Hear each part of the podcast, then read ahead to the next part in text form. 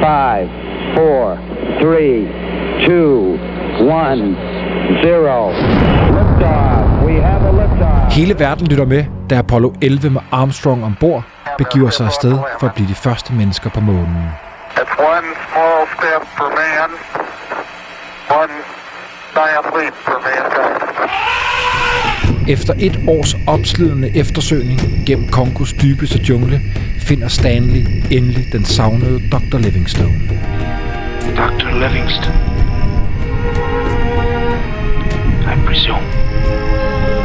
Henri Mohu finder ved et tilfælde verdens største religiøse tempel, Angkor Wat i Kambodja, og kort efter bliver han bidt af et dødbringende insekt.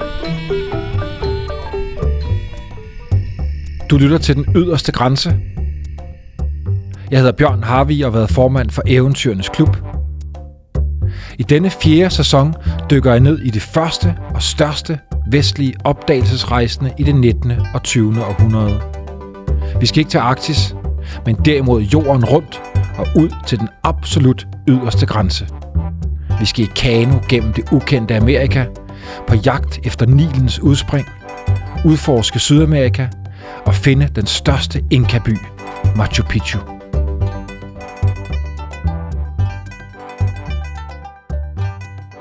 Den amerikanske historiker, eventyrer og senere politiker Hiram Bingham den 3.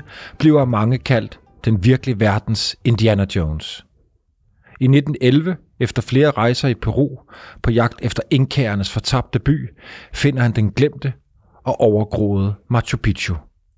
Nyheden går verden rundt. Det er et af de mest spektakulære arkeologiske fund i moderne tid. Men var Bingham den første, der fandt byen på bjergtoppen? Og hvad ledte Bingham i virkeligheden efter? Det vil jeg snakke med dagens gæst om. Velkommen til dig, Inge Sjællerup. Tak. Du er uddannet antropolog, doktorfil i arkeologi, æresdoktor i Peru, tilknyttet Nationalmuseet og har netop færdiggjort en kæmpestor bog om netop inkærerne, som hedder Stenenes Magi. Og Inge, så bliver jeg selvfølgelig nødt til at starte med at spørge dig, æresdoktor i Peru, den historie må vi lige have med. Det er måske ikke så meget det med æresdoktor, men det er fordi, jeg har arbejdet i Peru i rigtig mange år. Og min interesse, det kom fra, jeg var 10-12 år gammel, og læste drengebøger om glemte byer og skjulte skatte. Og de glemte byer har jeg fundet, men de skjulte skatte heldigvis ikke. Det er alt for problematisk. Så prøv at fortælle, du er som, som ung pige allerede der interesseret i selv at tage ud, eller Absolut selv at tage ja. ud. Så da jeg begyndte på universitetet, så var jeg så så heldig at have en god professor, der forstod, at det var simpelthen min eneste virkelige interesse. Så han sørgede for at skaffe penge til min første rejse, der var i 1971 med en amerikansk ekspedition, der gik til Nordperu. Og siden det er du blevet ved med at vende tilbage til primært Peru. Primært Peru, ja, men øh, lige præcis da jeg var der anden gang, der rejste jeg rundt med en amerikansk antropolog, og vi kom til en lille by, der hed Cochabamba, der, på Quechua, indkærende sprog, der betyder Cocha sø og Bamba eng. Og vi sad ude sådan en stjerneklar nat med hele Mælkevejen over os. Det var fuldstændig fantastisk syn. Og vi havde set nogle inkaruiner, der fuldstændig svarer til dem, der er i Cusco. Og så kom der en lille satellit, der bevægede sig stille hen over himlen, og så tænkte jeg, det her sted, der må jeg tilbage. Og det kom jeg heldigvis Du blev også. ramt Jeg blev fuldstændig ramt. af, hvad, af den sydamerikanske ja, syge. Ja, det er det, vi kalder det. Det er simpelthen, når man først får den sydamerikanske syge, så slipper man ikke af med den. Så slipper jeg ikke af med den. Du har ikke fundet nogen vaccine mod den, heldigvis. Nej, heldigvis ikke. Nej. Øhm, Inge, inden jeg vil spørge dig om, hvem indkærne egentlig var, hvem, hvem var de, så, så, så skal vi lidt i stemningen, og du har taget noget musik med i dag. Du har taget en, en, øh, en plade med, der hedder Tankar, og der er et nummer, der hedder Sekiri 2, som er så fint, synes vi begge to, at øh, det bringer os alle sammen i den peruanske stemning. Det kommer her.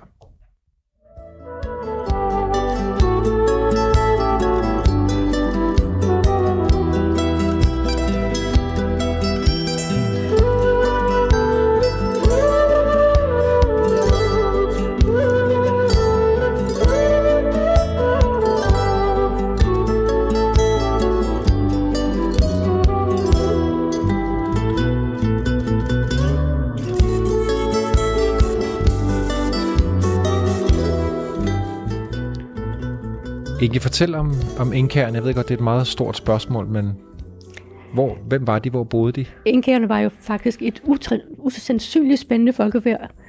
Du har et øh, folk, der begynder som en lille stamme omkring Cusco, altså deres gamle hovedstad. De når at erobre størstedelen af Sydamerika fra Colombia, Peru, Bolivia, Argentina, Chile. Men det interessante ved dem er, at de har ikke noget skriftsprog. De har ikke hjul, og de har ikke jern. Så det, de i virkeligheden er, kan man sige, altså en meget, meget hierarkisk samfund, som simpelthen bliver holdt sammen af et knudesnorsystem. Fordi når du har så stort et rige, er du nødt til at have noget, der samler det og kan organisere det. Hvad betyder det? Ja, det betyder, at du har en, altså meget groft fortalt, så har du en hovedsnor, og så har du nogle snor, der hænger ned. Og alt efter hvor på snoren, knuden, og alt efter hvilken karakter knuden har, om den er sætspundet, S-bundet, og hvilken farve du har, så kan du tælle op.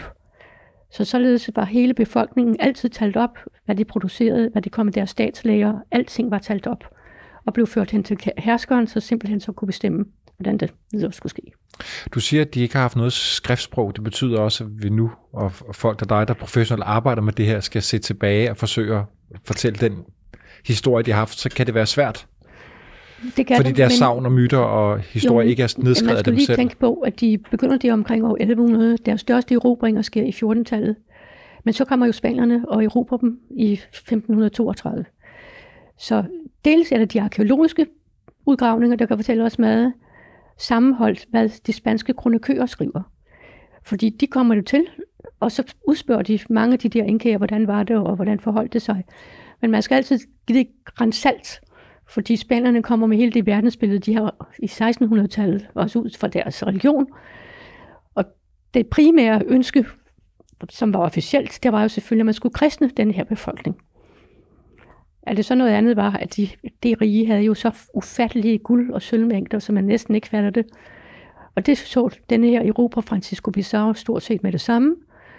Og så sender han simpelthen nogle af sine soldater ned til Cusco, hovedstaden, hvor der er et soltempel, hvor alle væggene er beklædt med guldplader.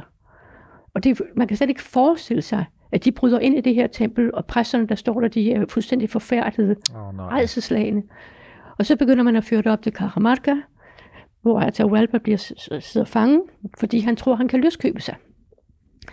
Det sker desværre ikke. Alt guldet bliver smeltet om, ført tilbage til Karl V i Spanien. Og Francisco Pizarro, han får garanteret Atahualpa under foregivende af, at han var ved at lave et nyt oprør. Det gjorde til gengæld Karl V meget vred, fordi Francisco Pizarro, han var jo sådan set en simpel soldat, og han havde slet ikke den ret Mandatet. til mandat netop til at, at slå sådan en anden hersker ihjel. Jeg husker historien. Nu har jeg jo slet ikke samme indsigt i, i Sydamerika og Peru, som du har, men jeg, jeg var der for 20 år siden, og jeg husker historien om, at historien nu i dag er, at der blev stjålet så meget guld fra Sydamerika af spanierne, at man kunne bygge en bro fra Sydamerika til Spanien af de guld og, og, og skatte, man, man simpelthen har stjålet fra dem. Så store mængder var det. Det var i hvert fald 9 tons guld, og det var, tror jeg, omkring 16 tons sølv, som blev brugt meget på interne krige i Europa på det tidspunkt. Inge, hvordan kommer vi til, øh, hvordan kommer vi over til, til Bingham? For nu springer vi selvfølgelig fra et folk, der også øh, mere eller mindre bliver øh, udryddet af, af spanierne i, i, i 1530 og så, og så fremad. Jo, man skal lige tænke på, at øh, størstedelen af befolkningen, de dør ikke på grund af krigene, de dør på grund af de europæiske sygdomme, der kommer der til. Nå, okay. For lige at vende tilbage til inkærerne, så havde de forskellige oprindelsesmyter. Og et af disse oprindelsesmyter går på, at der er fire søskende og fire brødre, der drager afsted fra en hule. Det er sådan en af idéerne hos Bingham, at han gerne vil finde der, hvor inkærernes vugge har stået. Men han vil også gerne finde inkærernes sidste tilholdssted. Fordi det sidste tilholdssted, det skulle være nede i junglens øjenbryn, af Serra de Montaña, og det vil han selvfølgelig gerne finde, fordi dels ville det ligesom være et fantastisk fund. Et sted, der hedder Vitkos. Han bliver faktisk ikke, jeg vil ikke kalde det besat, men han bliver utroligt grebet af at finde The, the Lost City of the Incas, den, deres øh, fortabte by. Ja, men ikke i begyndelsen. I begyndelsen der har han slet ikke den store interesse for det. Men han begynder at læse noget op efter hans anden rejse, og så er det, han bliver besat af at skulle finde den glemte by. Fortæl om, om Bingham, altså hans helt tilbage. Men hvad kan man Bingham er jo faktisk en, en lidt besynderlig person på en eller anden, på en eller anden måde. Ja. Han er søn af nogle missionærer, øh, som blandt andet øh, får kongen og dronningen på Hawaii til at blive kristne. Så han vokser op i en meget, meget religiøs familie. for Han må ikke drikke, han må ikke ryge, han må ikke danse, han må ikke spille kort. Men øh, faren sender ham simpelthen til USA, fordi nu skal han have en mere en præstelig religiøs opdragelse. Og på den måde så kommer han øh, til Yale, men kommer tilbage igen og begynder at, at simpelthen at prædikere, prædike rundt i de her forskellige steder.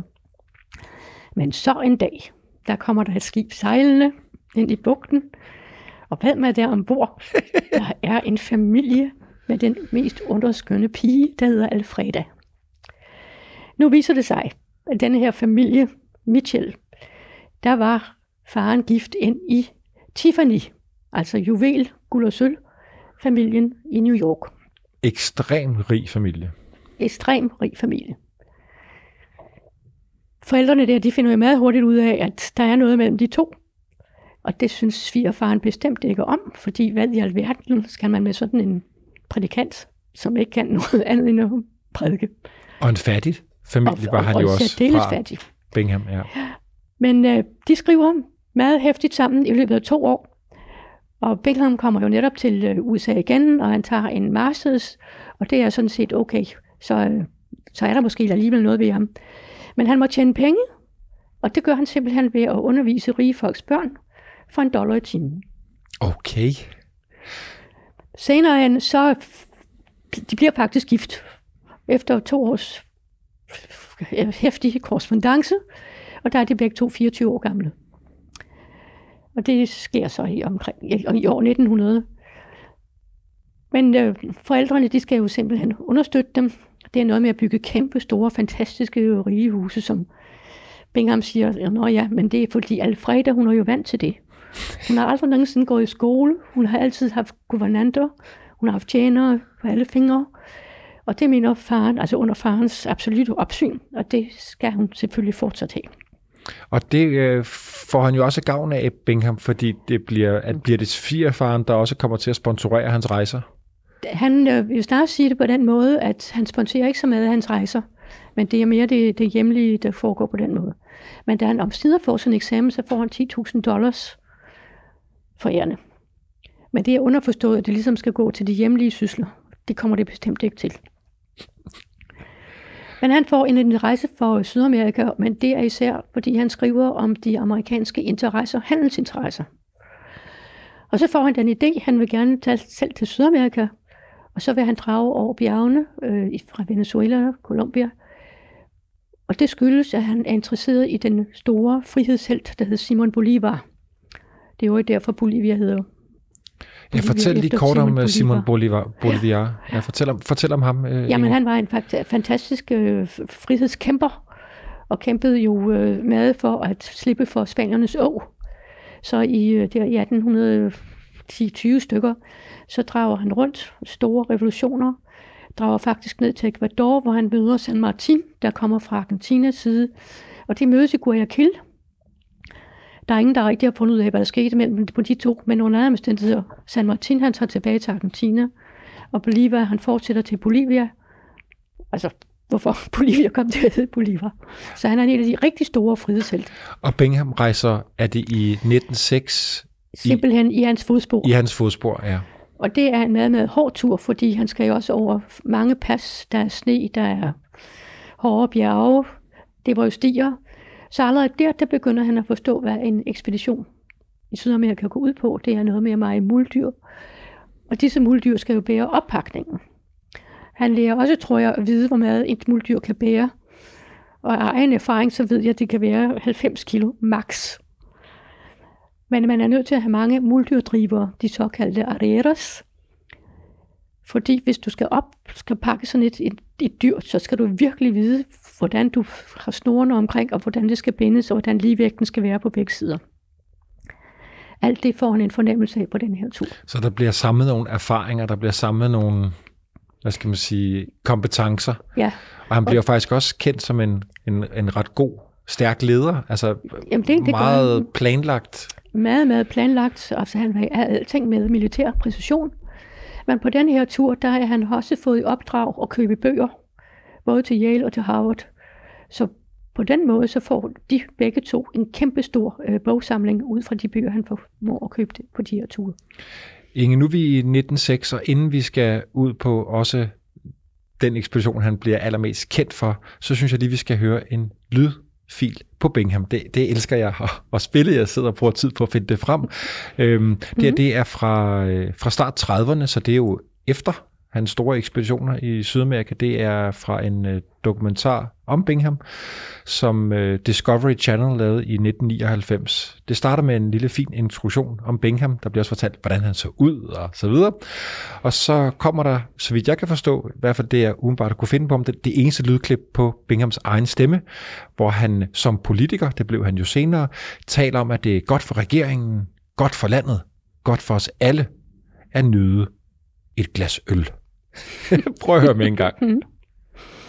He is tall, handsome, and has made a name for himself as an author, professor, pilot, and now as a politician. The auto gyro is away for the golf link. It's an easy step to the links by auto gyro. His upper class bearing earns him as many enemies as friends. He is a man of contrasts and enormous ambition. It is good for the government, it is good for the country, and it is good for all of us to enjoy a good glass of beer. But none of this would have been possible had it not been for the greatest adventure of his life, 20 years before.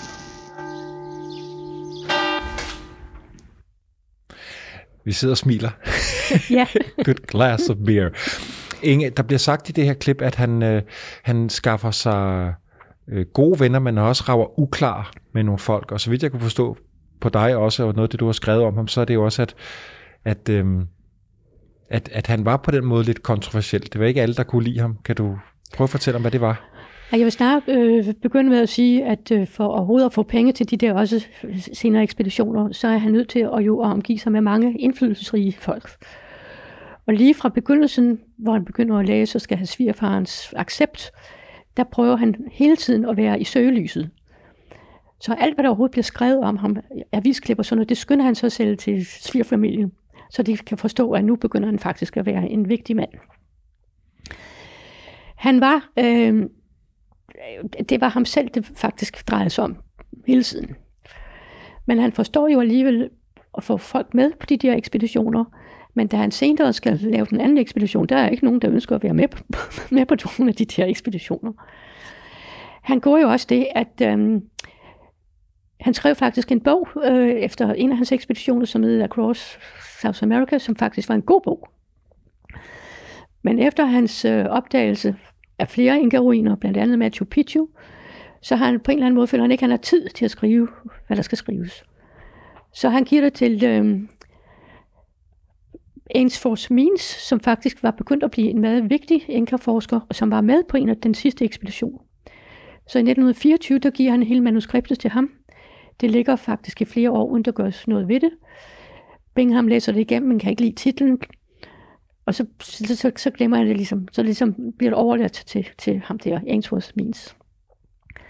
Bogen bliver så udgivet kun i Binghams navn.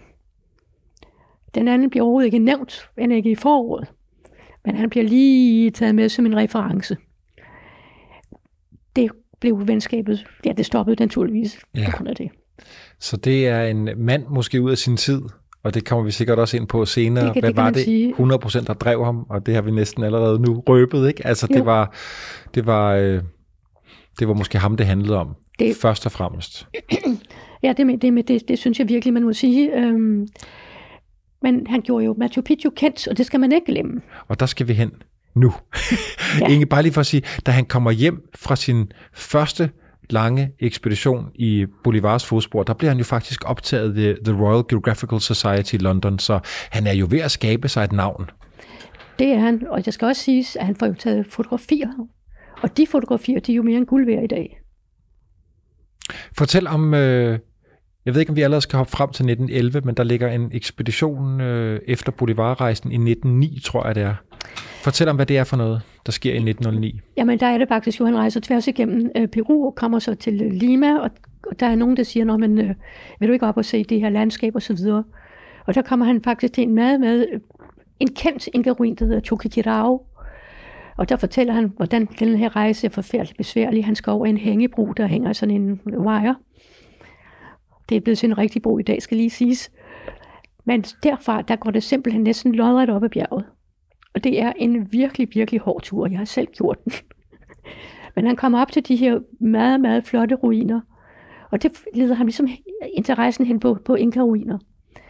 Den her ruin, Chukikirao, de har nogle terrasser, hvor der er hvide lamager, der er sat i sten. Og det, det er et fantastisk sted.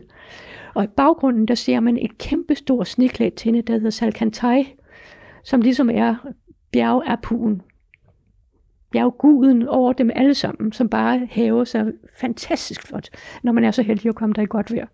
Ja, sikkert et sceneri. Ja. Og er det, at den der ni ekspedition, er den vigtig for hans 11 ekspedition også, tænker du? Altså, den er vigtig på den måde, at han ligesom han får snærten af noget, der, der kan være interessant.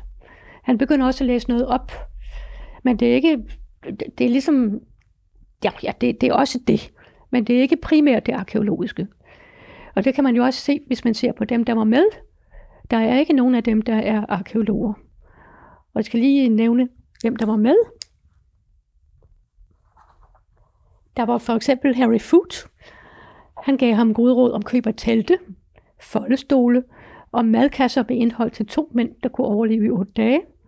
Og så skulle vægten udregnes. til, hvor mad et muldyr kunne bære. Ja, det vidste de godt.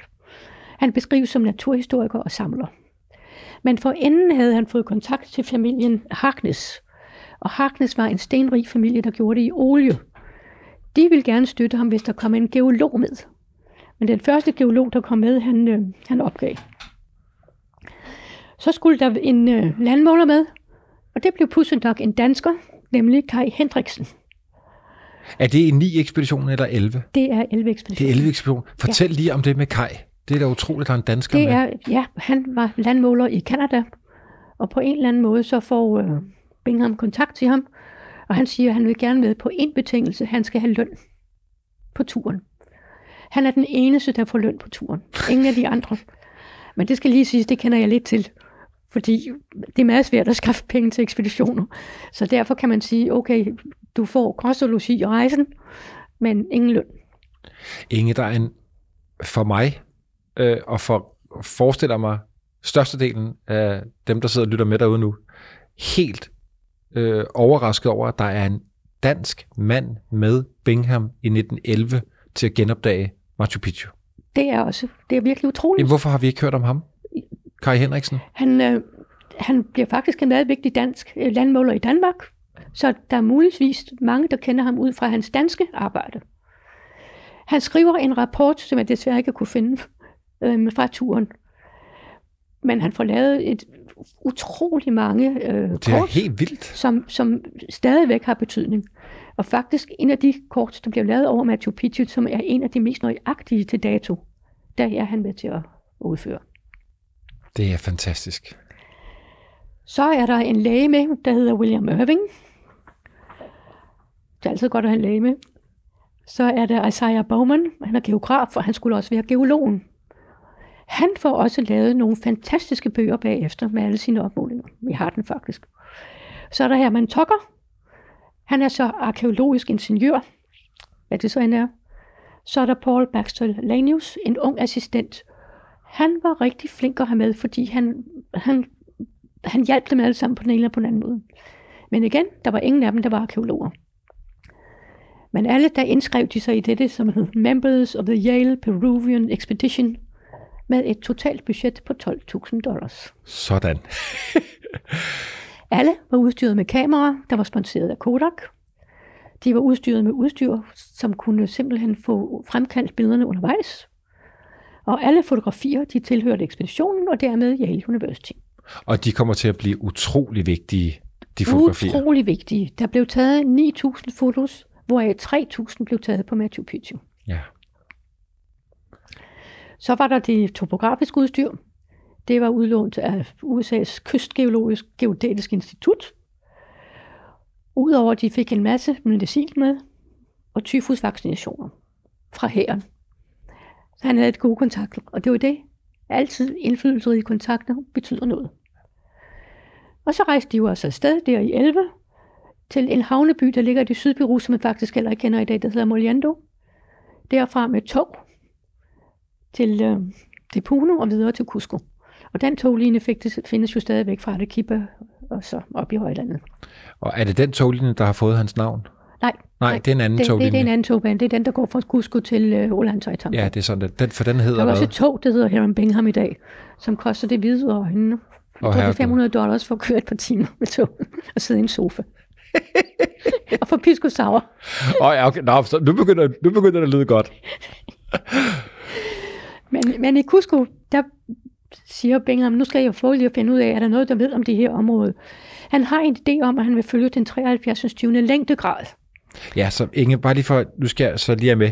Altså, ja. han, han ved ikke, at Machu Picchu findes, men han har begyndt at finde ud af, at folk taler om, at der kan ligge ting derude, som lokale kender til, og så videre. Og nu er ekspeditionen samlet, og de er i Cusco for at drage nordpå.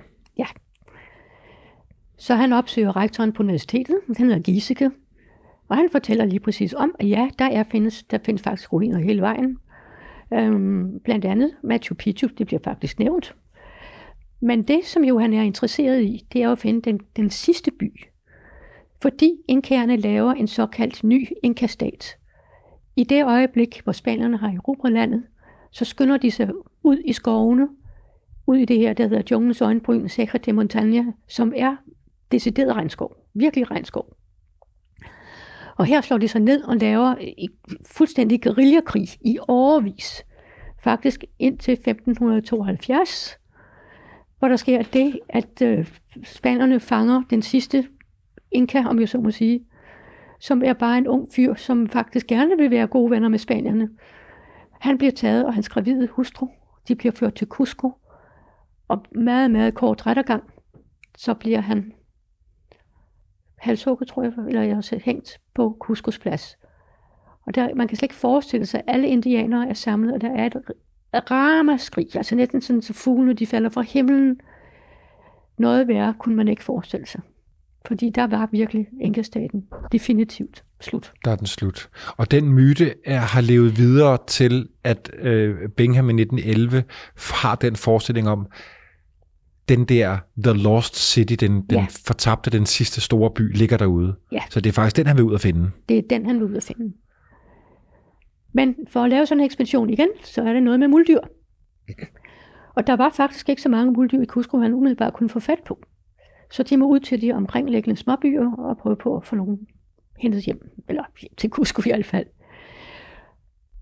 I det øjeblik, der er der en af dem, der er med, der graver, og så finder han nogle knogler, som han siger ligger under den sidste istid, som selvfølgelig også var dernede.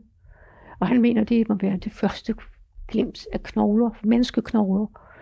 Og det tager de faktisk som en af de største opdagelser. Det er knogler, menneskeknogler fra før. Det viser sig senere hen. Det var de ikke. Men sådan går det. Godt. Øhm, um, det skal have alle de der muldyr. Og jeg tror, de får samlet, de får samlet 20 uh, øhm, muldyr. Um, og nogle af dem, de har, de har sadelsår. så det er jo ikke så heldigt. Og så får de samlet øh, nogle øh, arrieros. Tre arrieros, og det vil jeg gerne have lov at sige, det er absolut ikke nok til at holde styr på 20 muldyr. Selvfølgelig Alligators, det er øh, muldyr, øh, øh, hvad hedder de, passerne, eller dem, der ejer, styrer mul- muldyrene. Jamen det er jo netop fordi, at bagagen kan skubbes undervejs, og så må man straks hen og ligesom at prøve på at få ligge. Hvad er forestillingen? Hvor lang, hvor lang tid forestillede han sig, at de skal være på ekspedition? Bingham nu? Jeg tror, de forestiller sig at være væk en måned. Øh, noget i den retning. Og det kommer også nogenlunde til at passe. Men nogle af dem drager jo længere ned øh, for at lige præcis at måle op og kommer på kano og møder indianer. Og... Men så langt kommer, kommer Bingham ikke. Nej, Inge, fortæl om, øh, om turen Ja. mod Machu Picchu. De ja. overnatter jo på, jeg tror, hvad hedder det? Haciendaer, små... ja, ja, øh, han, kom, han kommer jo netop til den her hacienda, det hedder Mando Pam- Pampa, tror jeg, det var. Og der møder han jo netop øh, Mando Pampa. Der møder han øh, Melchior Ortega, og han bor neden for Machu Picchu. Hvem er, det, hvem er den mand? Han er simpelthen hacienda-ejer. Okay, så Og det er en lokal. Ja, lokal. Og i virkeligheden på turen hen til ham, der øh, stopper de op på mange af de der haciendaer. Men det er jo en betydningsfuld ekspedition, og de har de rigtige breve med, så alle modtager dem med største glæde, og de får kost og logi og alt sådan noget. Men øh, så prøver, altså Bingham skriver dagbog hele tiden, og de ligger stadigvæk i Yale. Men der er jo ikke så mange, der har været i dem, bortset fra en søn, Alfred, som jo netop skriver den her bog, jeg har liggende foran mig. Øh, og han er faktisk meget, meget ærlig om sin far. Men lige inden de kommer der til, så er, så er Tokker og Hendriksen, de skal over en flod. Og vandet er steget, fordi det regner, og det regner rigtig meget de steder, skal jeg lige sige. Så de skal simpelthen over til nogle ruiner for at måle dem op. Men en af bærerne, som var en ung dreng, han falder i floden. Det nævner det bliver uh, øh, Tokker i sin beretning, men Bingham nævner det overhovedet ikke. Det er som om, han siger, når jeg er en omkommen indianerdreng. Han var mere uundværlig. Dør, dør drengen? Ja, han dør. Han forsvinder. Men de dyrebare instrumenter, det er jo det vigtigste. Dem finder de. Åh, oh, nej. Men de der floder, de er så rivende, så man kan slet ikke forestille sig det. Men Bengham besluttede sig nu, at nu skal han op på toppen og se, hvad det er. Og han skriver selv. Morgen den 24. juli vågnede med kold støvregn. Arteaga skuttede sig og syntes mere om at blive i hytten. Jeg tilbød ham at betale ham godt, hvis han ville vise mig ruinerne. Han mumlede og sagde, at det var for meget at tage det op på sådan en våd dag. Men da han fandt ud af, at jeg var villig til at betale ham en sol, altså den peruanske møntfod dengang og i dag, men her var den lige en peruansk sølvdollar, og det var tre til fire gange en dagsløn, så overgav han sig. Adspurgt sagde han, at ruinerne lå på toppen af bjerget. Ingen regnede med, at de var særlig interessante, og ingen andre gik med. Så kun i følgeskab med Arteaga tog de afsted kl. 10. De passerede en slange, som lige var slået ihjel. Og Arteaga sagde, at området var kendt for sine mange giftslanger. Jeg erfarede senere, at slangen var en fer de lance, en meget giftig slange, som kan springe op for at angribe. Nå, de fortsatte op ad bjergsiden, og i virkeligheden var den ikke så stejl, som han gør den til. Og det gjorde selvfølgelig, at man i dag har den vej, der følger op med de der alle mulige zigzags for at komme derop. Og så allerede der, det blev det forbedret det følgende år, sådan så pakkeæslerne simpelthen kunne drage det op. Fortæl, har vi, har vi, har vi, har vi skrift på øh, Bingham, da han, da han ser Machu Picchu for første gang? Fordi selvfølgelig har de fra haciendaejeren øh, hørt, at der ligger noget deroppe, men de kommer jo op i denne her, hvad er det, Machu Picchu bliver Jamen, kaldt? han kommer jo derop, og så viser Byen det sig... i skyerne. Ja, ja, det, er, det er det jo. Ja. Øh, jamen, han kommer derop, og så viser det sig, at der bor tre familier deroppe. Der er bønder, og de har boet der de sidste 14 år. Der bor tre De familier bor oppe tre i Machu familier Picchu. simpelthen deroppe, og de bor faktisk i et af husene, som de jo ligesom har kunnet lægge strå henover. Så de, de ved alt om de der ruiner, og de bruger terrasserne, fordi der er jo utrolig mange flot, flotte terrasser på Machu Picchu. Og så de dyrker majs og sødkartofler, sukkerrør, bønner og chilipeber og alt muligt, som de simpelthen kan forsørge sig selv med. De er kun interesseret i at bo deroppe og være for sig selv. De er ikke interesseret i at have noget som helst med myndigheden at gøre. Måske af mange årsager, det ved man ikke. Men de bor glad og velfornøjet deroppe. Men Bingham vil jo gerne se lidt mere, så han siger til en lille dreng, at du får også nogle penge, så må du vise mig nogle af ruinerne. Og det gør han. Men de her bønder, de har jo allerede ryddet en masse, fordi det er jo totalt overbegroet af træer og lianer osv. Men han får faktisk et indtryk af, hvordan det er. Men det er først senere, da han skriver beretningen, og først efter han har været der året efter, så ser han simpelthen, og så skriver han simpelthen, Det at der er en hule, som sikkert har været et kongeligt mausoleum med den halvcirkelformede bygning, som han sammenligner med soltemplet i Cusco. Og det er, jo, det er jo faktisk fornuftigt nok. Og den lille dreng fortsætter op ad en lang stentrappe, hvor han så ruinerne af de smukkeste stenarkitektur med blokke af cyklopisk størrelse. Synet gjorde mig tryllebundet. Jeg kunne næppe tro mine egne sanser, da jeg undersøgte de største blokke i den nedre del og anslog vægten til at være 10-15 tons svær. Vil nogen tro mig, hvad jeg har fundet? For i dette land er nøjagtigheden ved at rapportere det, man har set, ikke et fremherskende træk ved rejsende. Men jeg har et godt kamera, og solen skinnede. men, men jeg kan godt lige vende tilbage til, at der findes allerede et kort fra 1874, som Machu Picchu nævnt. Og Poker Harry, han, graver, han, han laver udgravninger. Og der er en anden, der har simpelthen prøvet på at lave udgravninger. Selvfølgelig for at finde guld. Men da han kommer derop første gang, der ser han simpelthen navnet Lisarga. Simpelthen indhugget i en af stenene. Så det vil sige, at denne Lisarga har været der, og han er der stadigvæk. Men de har ikke i samme stand på grund af netværk eller så videre der, formår han, at få det, men det er jo igen det. den viden Han ud. laver jo en første forløbig rapport, og i den, der er han nævnt, men senere hen bliver han overhovedet ikke nævnt. Ingen fortæl, hvad tror Bingham det er, at han, hvad tror han Machu Picchu er? Jamen, han har jo prøvet at sætte sig ind i nogle af de der spanske kronikøer. Og et sted, der står der, at det er sikkert et hedensk tempel. Senere hen, da de finder utrolig mange grave, der har man ikke rigtig forstand på at skelne mellem kvinder og mænd. Fordi inkerne havde et system med, altså næsten vest alle ender, kvinder, der blev simpelthen taget fra provinserne ind til de udvalgte kvinders hus. Der skulle de væve og spænde for inkaherskeren. Disse kvinder skulle selvfølgelig være jomfruer. Og derfor så tænkte jeg, okay, det her det er også de sidste, det sidste tilhørsted for disse jomfruer. Okay. Så han, han har en masse sådan idéer ud fra noget af det, han læst. Hvad kan det være, hvad kan det ikke være? Men har stadigvæk ideen om, at det var inkærernes vugge.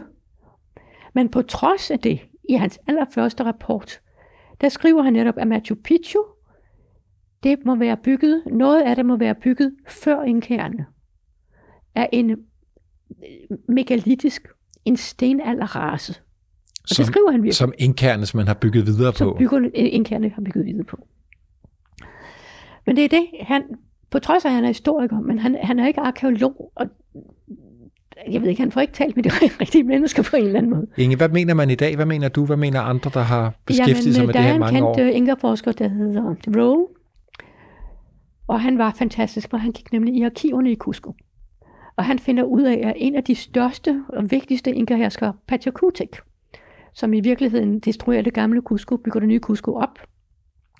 Han laver også en masse landejendomme i det her område. Man skal tænke på, at Urubamba-dalen er utrolig frugtbar.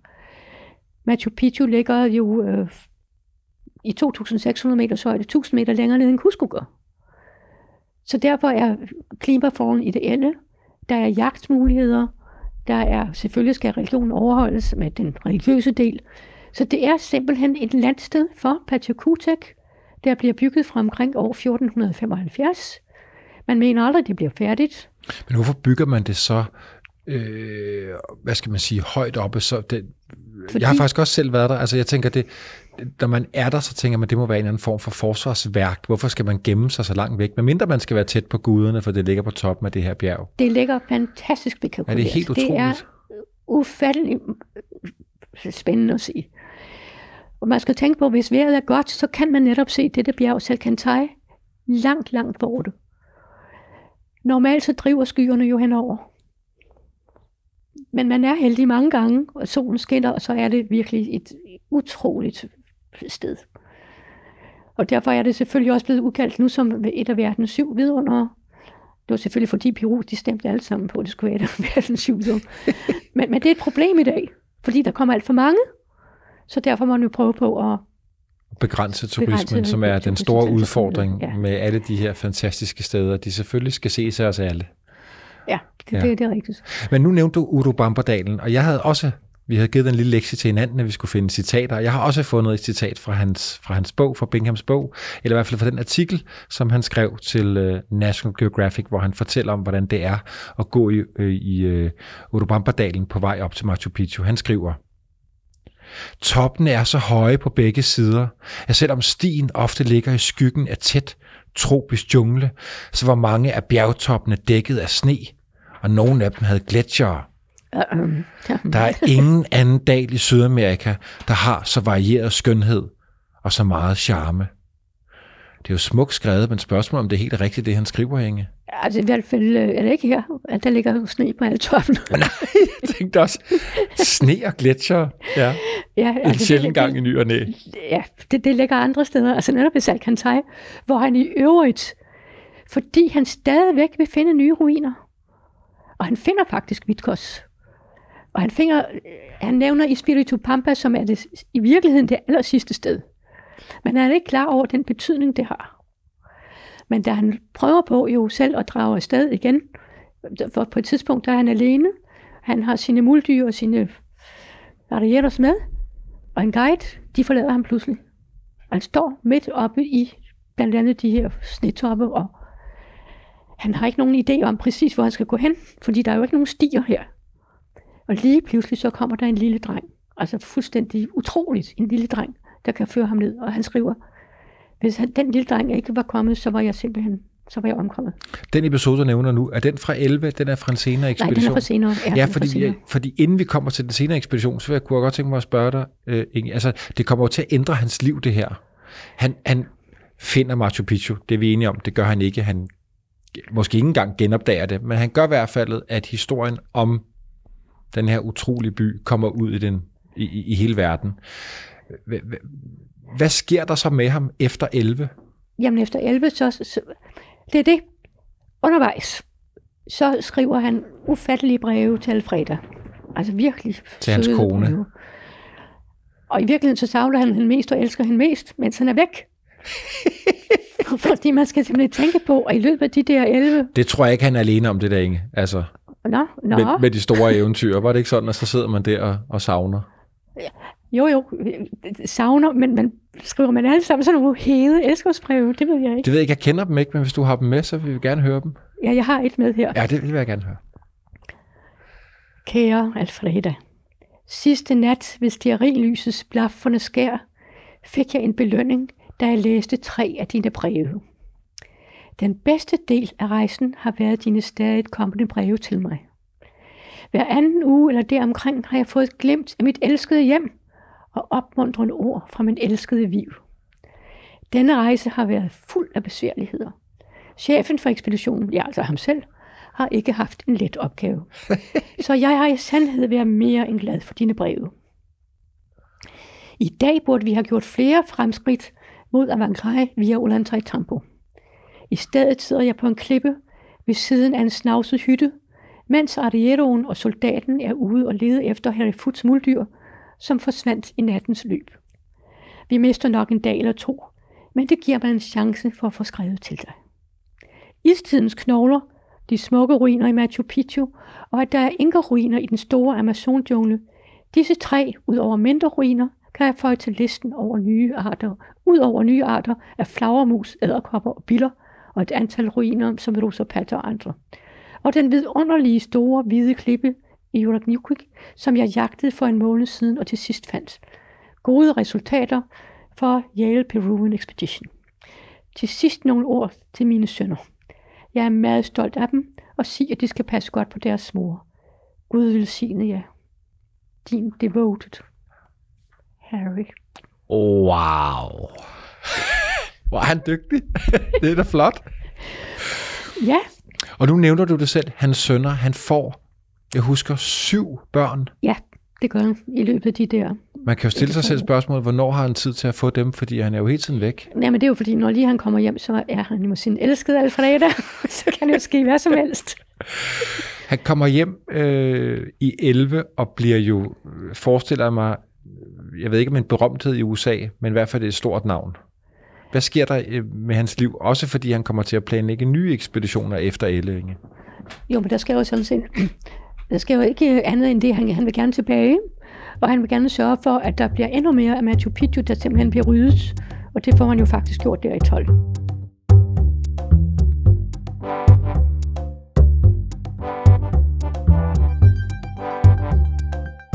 Han kommer tilbage. Han kommer tilbage 30 år efter, og det er for at indvige en del af jernbanen, og der har han sin elskede Alfreda med. Men det viser sig jo senere, at han bliver skilt fra Alfreda, fordi han har haft et forhold til en kongresmedlems datter i lang tid. Alfreda til gengæld bliver forelsket i sin violinlærer, Så det bliver skilt. Hun bliver gift med violinlæreren. Han bliver gift med en anden dame. Og de får hver især 20 år idyllisk ægteskab, bare med nogle andre. Og så kan han skrive breve til Så kan han en skrive ny brev kvinde. til den nye. Men der var han jo blevet politiker.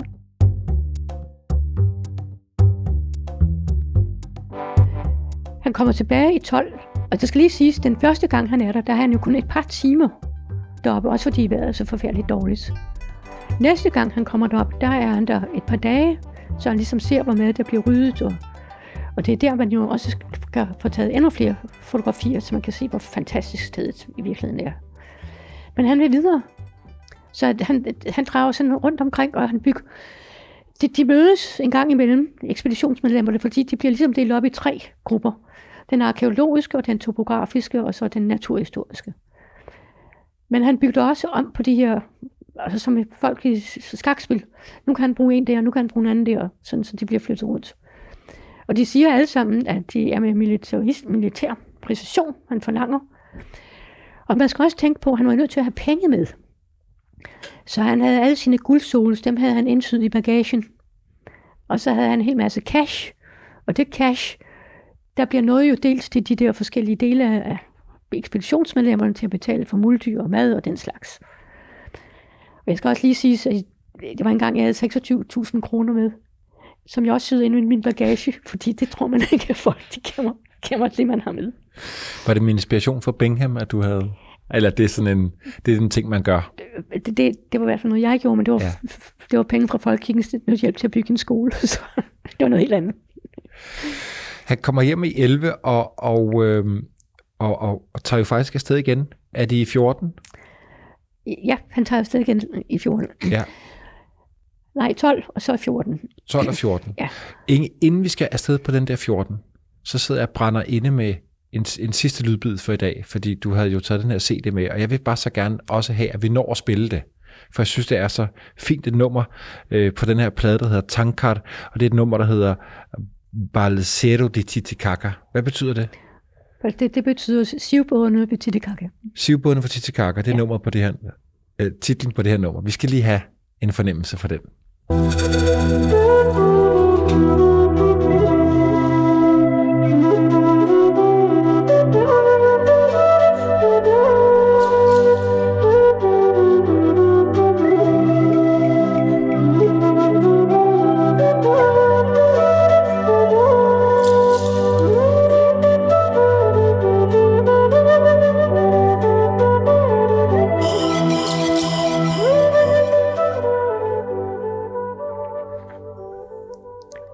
Inge, du der et lille huk hook ud omkring det her med, at han faktisk bliver forladt af resten af sin ekspedition. Han kommer tilbage til, øh, til Peru to gange, eller flere, flere gange, øh, efter fundet Machu Picchu, men i 14 kommer han tilbage, hvor nogle af de her muldyrdrivere faktisk forlader ham.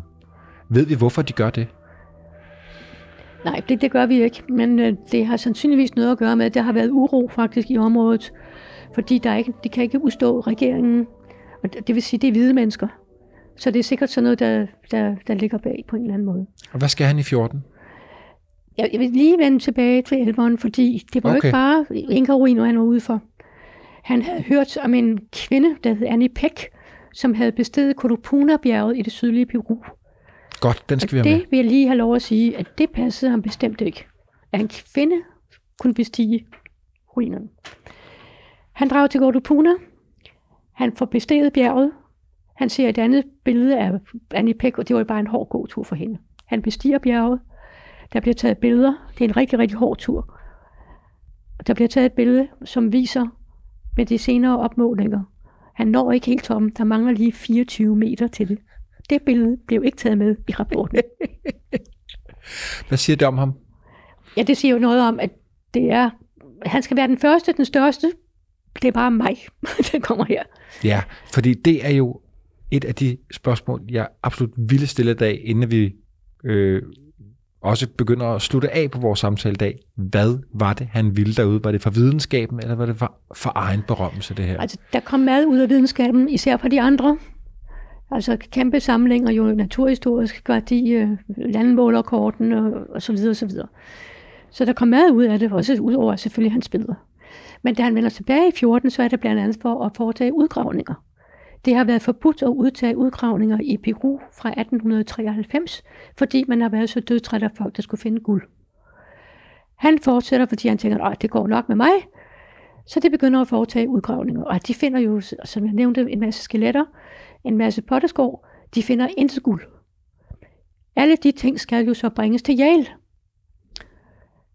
Så er der en historiker, der hedder Valcarcel, faktisk en meget berømt peruansk historiker, der får skrevet om simpelthen, at han udfører illegalt alt det, han har fundet via Bolivia ud af landet. Og det er jo top forbudt og så videre. Han tilbyder, at de kan åbne alle hans kasser. Han tager selv tilbage til Cusco og se her til præfekten, se hvad jeg har. Præfekten er åbenbart en forstående mand. Han siger, godt, I får ikke lov til at udtage flere udgravninger, men sørg for, at det der bliver sendt ned til Lima. Der kan de tjekke det. Der er ingen, der gider tjekke det, når det kommer til stykket. Og så bliver det simpelthen ført til Yale. Det er jo et problem senere hen. Fordi Yale påstår, at de har det. Man kan ud af papirerne se, at de kun har lånt det. Så for nogle år siden var der en masse ballade om, at tingene selvfølgelig skulle tilbage til Peru. En meget aktuel snak Det er en også fra snak om- alle andre ja. store museer og lande og så Lige videre. præcis. Men tingene kommer faktisk tilbage. Og så viser det sig, at man siger, at nå, var det alligevel ikke mere. Og det var det jo ikke, fordi heldigvis, på trods af, at de ikke er arkeologer, så er alting registreret. Men er det blevet sendt tilbage? De ting, som Bingham Ja, det er det. tog tilbage til selvfølgelig, USA Yale, Ikke, ikke, blevet- billeder, ikke billedmateriale. Og der er lavet et lille museum i Cusco, som er faktisk aldeles glimrende, der fortæller lidt om Bingham, viser hans billeder, og så nogle af de fund, der er foretaget. Et forholdsvis nyt museum, så Ja, vidt jeg husker. Ja. Ja. Øhm, jeg tror, vi kan konkludere, det har vi jo sagt det flere gange, Inge, at det var jo ikke Bingham, der, der genopdagede øh, Machu Picchu. Altså, han opdagede den ikke. Han genopdagede den ikke engang, fordi folk vidste, den lå der. Men han gjorde måske noget, der var endnu vigtigere. Det er og sådan, han at der, kommer tilbage i øh, 30 år efter 14, fordi så, så, kan, så kan han ligesom indvige noget af jernbanen, selvom den allerede var bygget i 1928. det er jo sådan, at der er en forfatter, Mark Adams, der skriver i sin, øh, i sin bog Turn Right at Machu Picchu, Rediscovering the Last City, One Step at a Time. Drej til højre ved Machu Picchu, øh, genopdagelsen af, af den fortabte by, øh, et, et skridt ad gangen. Og han skriver, altså diskussion omkring, om, mm, om Mhm, Bingham ja, ja, øh, ja. genopdagede byen, at han måske faktisk gjorde noget, citat fra bogen. Han gjorde noget mindre romantisk, men i sidste ende langt vigtigere end at opdage Machu Picchu.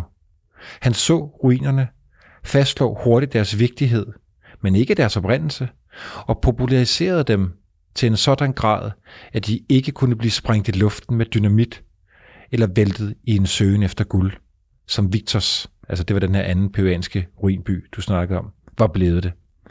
Ville Machu Picchu have eksisteret, hvis Bingham ikke havde fundet den? Selvfølgelig. Ville det være det samme Machu Picchu, som vi kender i dag? Næsten helt sikkert ikke. Og så havde det en betydning. Ja, det er helt sikkert. Ja. Inge, tak for din tid i dag. Det var fantastisk at have dig i studiet.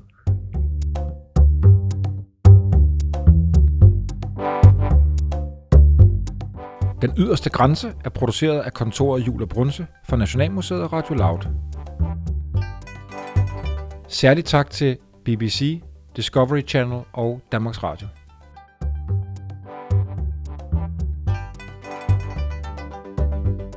Find serien på vorestid.dk eller der, hvor du normalt finder dine podcasts.